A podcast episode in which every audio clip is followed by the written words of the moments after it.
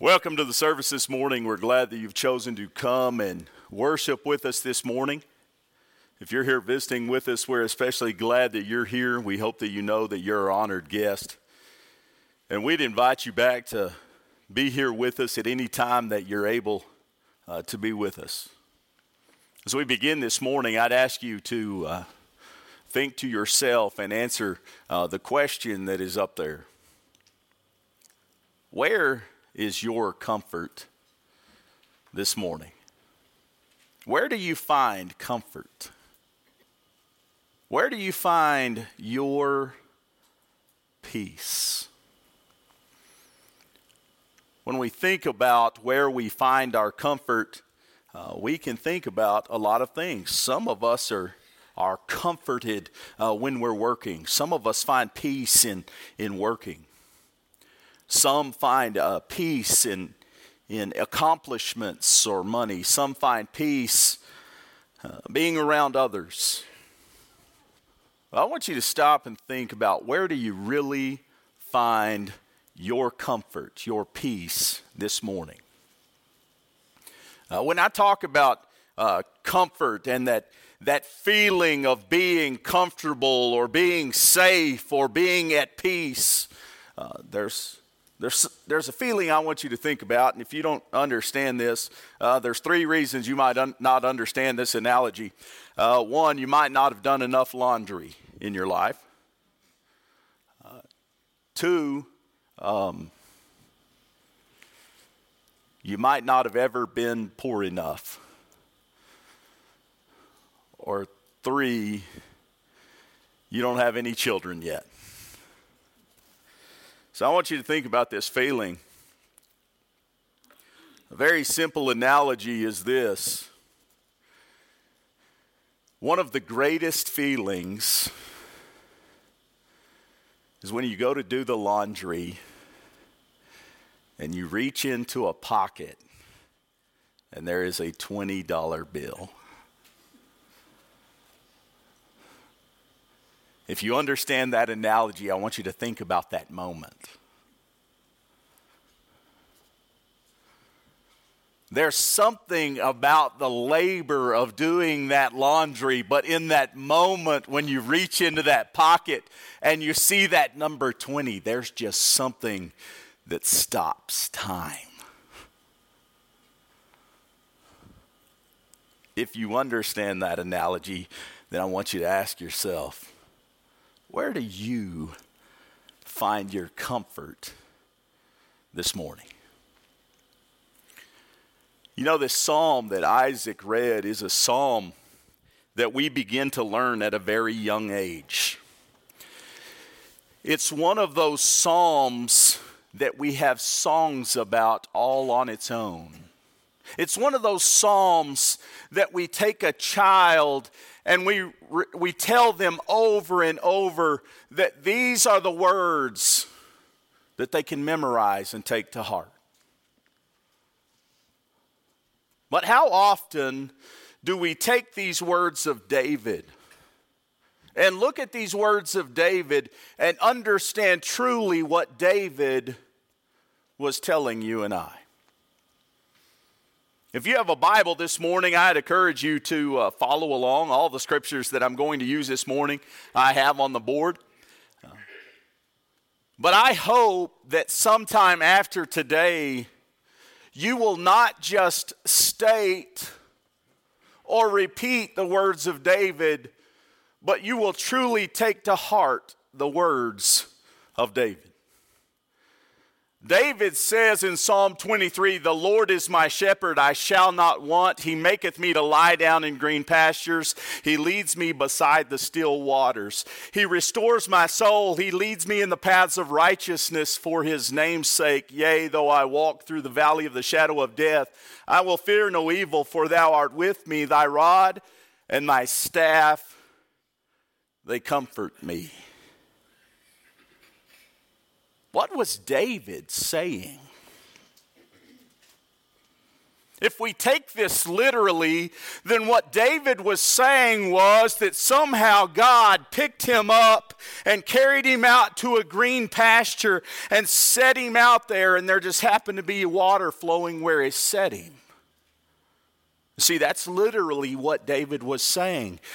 But David was saying something much more important to us. David was saying, let me tell you where I find my peace.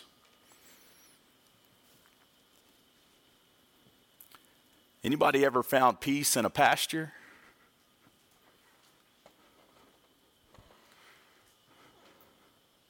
Some of you might have found peace out on the water with a rod and a reel as you throw it out there. And it's just you out there on the water.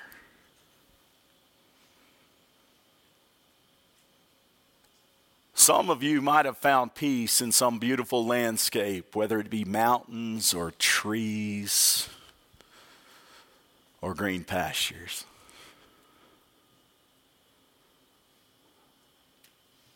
David said, when I stop and I think about my comfort and I think about my peace, when I think about those green grasses that I can just lay there and be, when I think about those waters as they flow gently by. But wait a minute. David, the king, said this. You know, there's other things on my mind at this time. Wouldn't it be neat if all we had in life was green pastures and still waters? Wouldn't that be neat? See, David didn't stop there. David says, there's something else in my mind. I walk through the valley of the shadow of death. Look how he continues this. He says, thou preparest a table before me in the presence of mine enemies. Thou anointest my head with oil. My cup runneth over. So David didn't stop at just this beautiful picture of a landscape and where things were still and quiet and there were no worries. He said, wait a minute. See, there's something else in my mind. See, I'm a man of war. And as a man of war, I recognize that I have enemies. I have those. I recognize that there are those that are out to get me. I recognize that there are things that are coming after me. That there are things that can stand in the way of those green pastures and those still waters.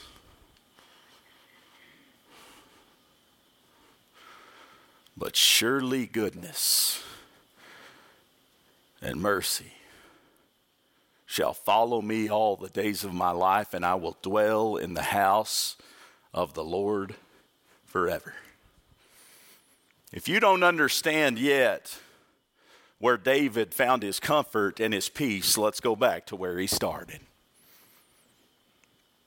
The Lord is my shepherd.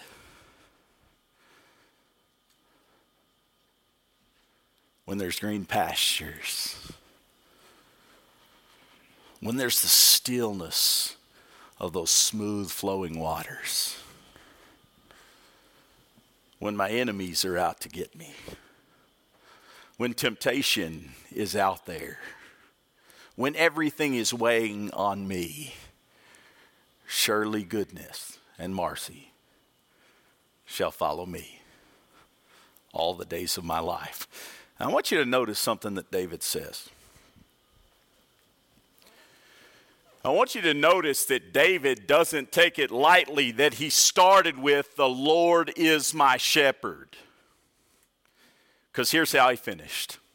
He said, I can look over the course of my life. I can look over all of the things that are happening. I can look at all of the things that can consume my mind, whether good or evil. I can look at them all. And here's what I keep in mind.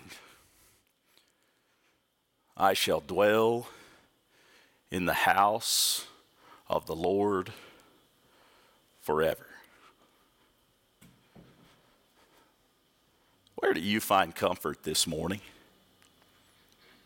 I want to look at a verse that Jesus said in Matthew, the 11th chapter, and we usually save this verse for the end of a lesson because we hope that this verse will tug at your heart. But I don't want it to just tug at your heart this morning. I want you to understand what Jesus was saying. Jesus said in Matthew, the 11th chapter, in verse 28, "Come unto me, all ye that labor and are heavy laden, and I will give you rest. Take my yoke upon you and learn of me, for I am meek and lowly in heart, and you shall find rest unto your souls, for my yoke is easy and my burden is light." What was Jesus talking about? You know, sometimes what we need is sleep. That's what we need. Sometimes we need sleep. Sometimes my daughters need sleep. Let me put a plug in. If any of you don't have anything to do at 2 o'clock this afternoon, go up to MK Brown and you can watch what the hard work of Brianna Montgomery and a bunch of high school students has been, and a whole lot of parents. And I'm going to tell you, I would imagine when today is done, Brianna is going to look back and go, right now I just want some sleep. And I know a bunch of high school kids are going to be relieved from a lot of hard work. Was Jesus talking about sleep? See, that's what we look at rest as. If you go back and you look at the translation of that word rest, that means pause.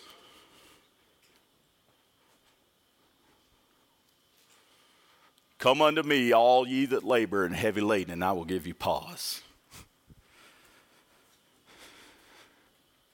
It literally translates a break. You ever been overwhelmed?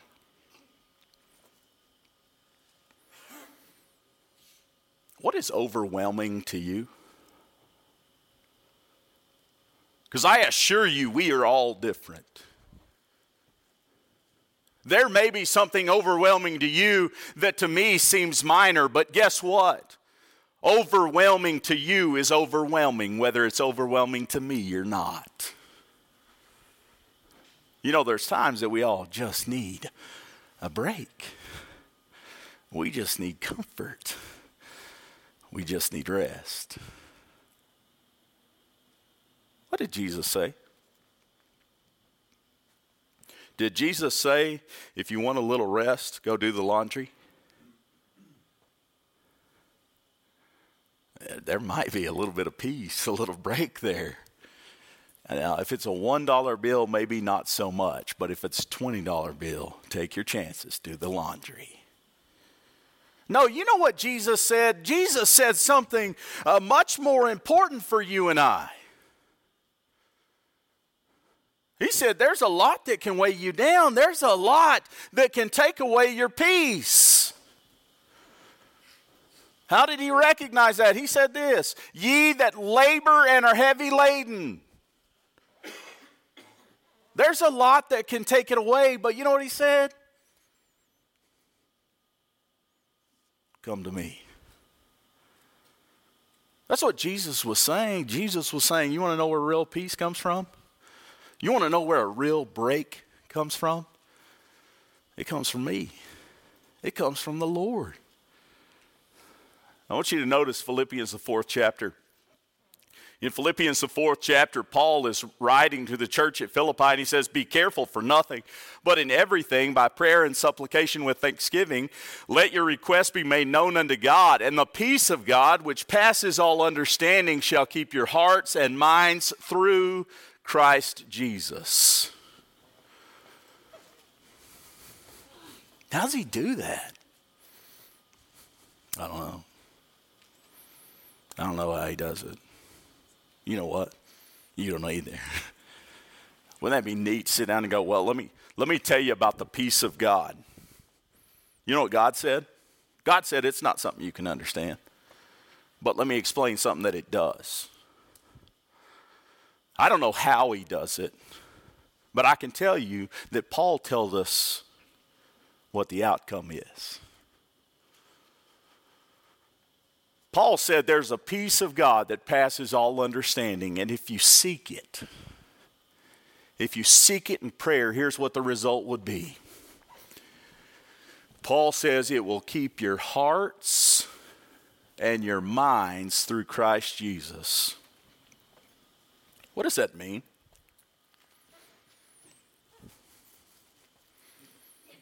What does Paul mean that it will keep your hearts and your minds? I want to think about that.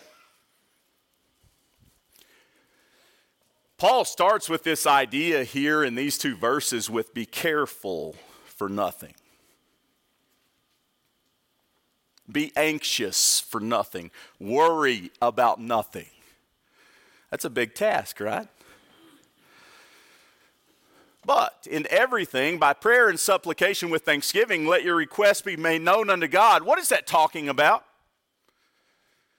You know what Paul was talking about there is something that we've talked over and over about, and that's about prayer. But let's break prayer down. What is prayer?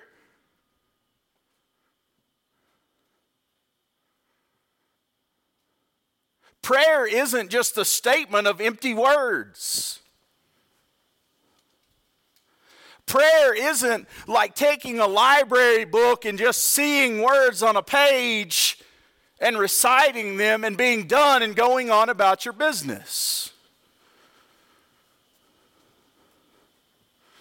You know what prayer at its base is this. It's getting closer to the Father and the Son that He sent. You know what Paul said? Paul said, let's talk about worry. Let's talk about where your mind starts running off at something. Let's start talking about an event that you can't get out of your mind and you just can't quit thinking about it. Let's talk about that. Let's talk about what you do. You go to God in prayer. You get closer to Him. You seek His Son fervently, intentionally. And somehow, in an unexplainable way, you find comfort. You find your peace. And it shall keep your hearts and minds through Christ Jesus. Do your heart and your mind always lead the same place? I dare say Paul said no. Otherwise, he wouldn't have been led to give us a verse like this. You see, my heart can know that Christ came and gave His life for me. My heart can know that He will bear my burdens. My heart can know that true rest can be in Him. But my mind sees an event that affects me in such a way that I have to think about that event and how I can clean it up and how I can fix it, or somebody else around me needs to fix it. You know what Paul said? Paul said there's something great about the peace of God that passes all understanding in seeking Him.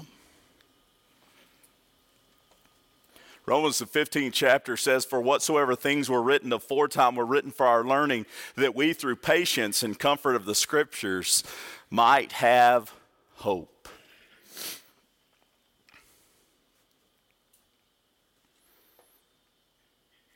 You want to get closer to the Savior who came and gave His life for you? You want to get closer to the Father that created you and gave you life? You want to get closer to the Father that sent that Son to give His life for you. You know what Paul said? Paul said, you know, there was a book that was written down. We call it the Scriptures. And through those Scriptures that were written aforetime for you and I, through the patience and comfort that we have in them, we have hope. What does that mean?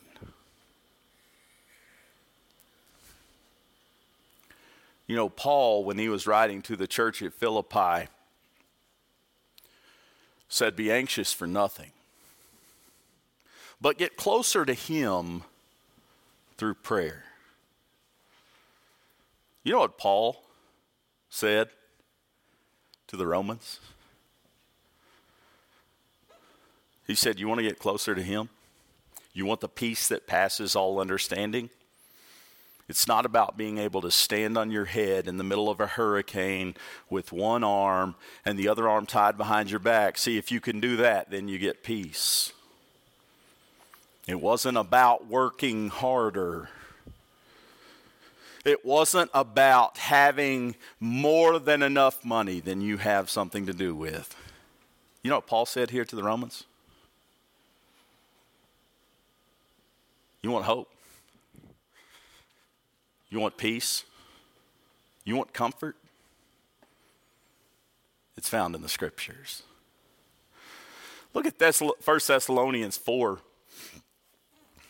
In 1 Thessalonians, the 4th chapter, verse 13, Paul writes, "But I would not have you to be ignorant, brethren, concerning them which are asleep, that you sorrow not, even as others which have no hope. For if we believe that Jesus died and rose again, even so them also which sleep in Jesus will God bring with him.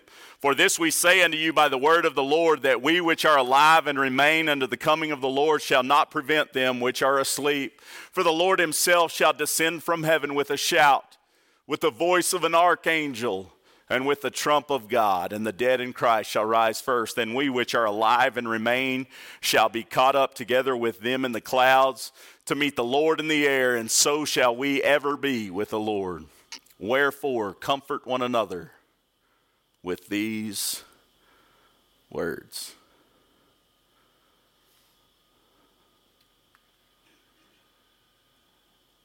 For those who have preached a funeral, I think we might say that really this is a verse that's reserved for funerals, because it's one of the few times that we take these words, and yet that's not what Paul said.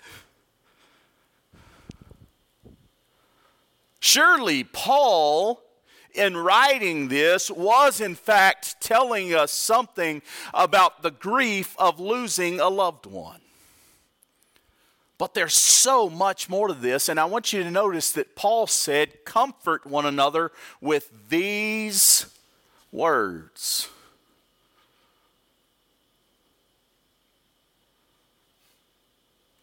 Not with my words, but the words of the scriptures. How is that comforting? Well, Paul uses two sets of people to make this point. Now, you might be thinking, okay, I get it. What he's using is those who are dead and those who are alive. But that's not at all what Paul is using here. You see, the comfort comes in this. He says there's two types of people. There are those who have hope, and there are those who do not. And then he says, let me tell you about the Lord. The Lord was sent by the Father.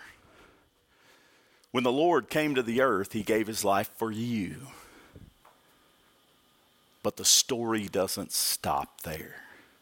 See, there's going to come a time when the Lord is going to come back. And he's going to come back for his own. He's going to come back for his children. He's going to come back for his followers.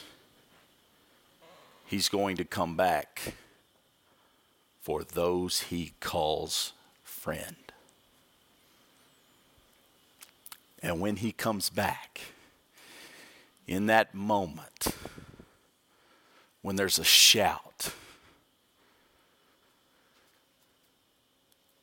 and the trump of God is heard, forever is going to start. And those that have hope will live with him forever. Do you believe that?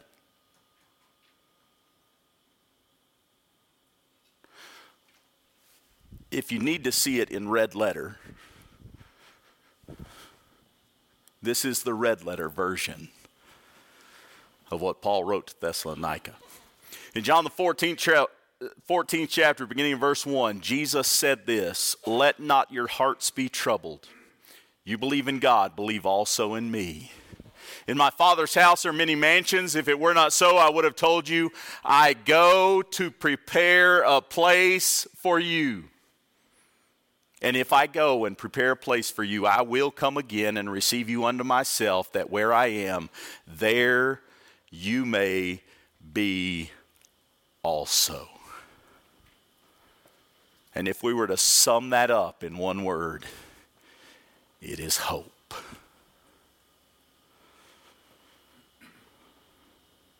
What gives us hope?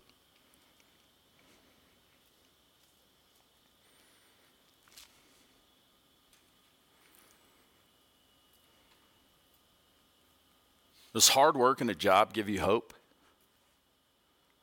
What about strength? Does strength give you hope? What about intelligence? Does intelligence give you hope? Let me be blunt here.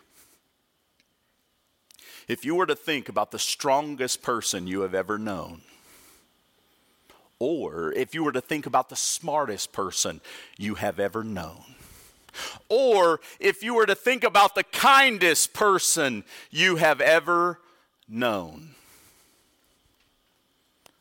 or the meanest person you have ever known, or the dumbest person you have ever known, you don't have to like it, but the end is the same. You see, you can take the strongest person you ever knew, the toughest man you ever met, and guess what? His end is death. Smartest person you ever knew, and the smartest person, there's one thing he can't beat, and that's death. Unless the strongest person or the weakest person finds their comfort and their hope in Christ.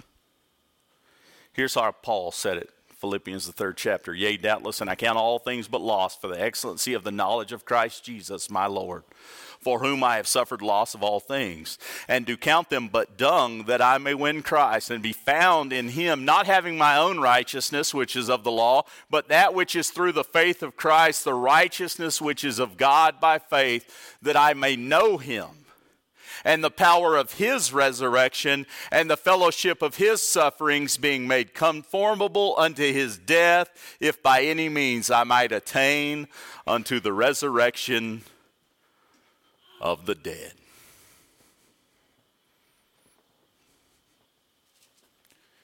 You have to admit that if Paul was here today, you'd have to say he was tough. You'd have to admit that if Paul was here today, we would say he had suffered and overcome a lot. And Paul said, you can take all of that and cast it aside, because I find comfort in one thing: to know the Christ, to win the Christ, to be found in Christ. And in the end, to know his resurrection. Where is your comfort this morning? If you're not a child of God this morning, we want you to find the only true peace, the only true comfort, the comfort that passes understanding, the comfort that keeps your hearts and your minds. And that's the comfort of being in Christ. We invite you with the invitation of the Lord this morning to be baptized, to be obedient to his will, to begin walking your life with him in his peace and his comfort.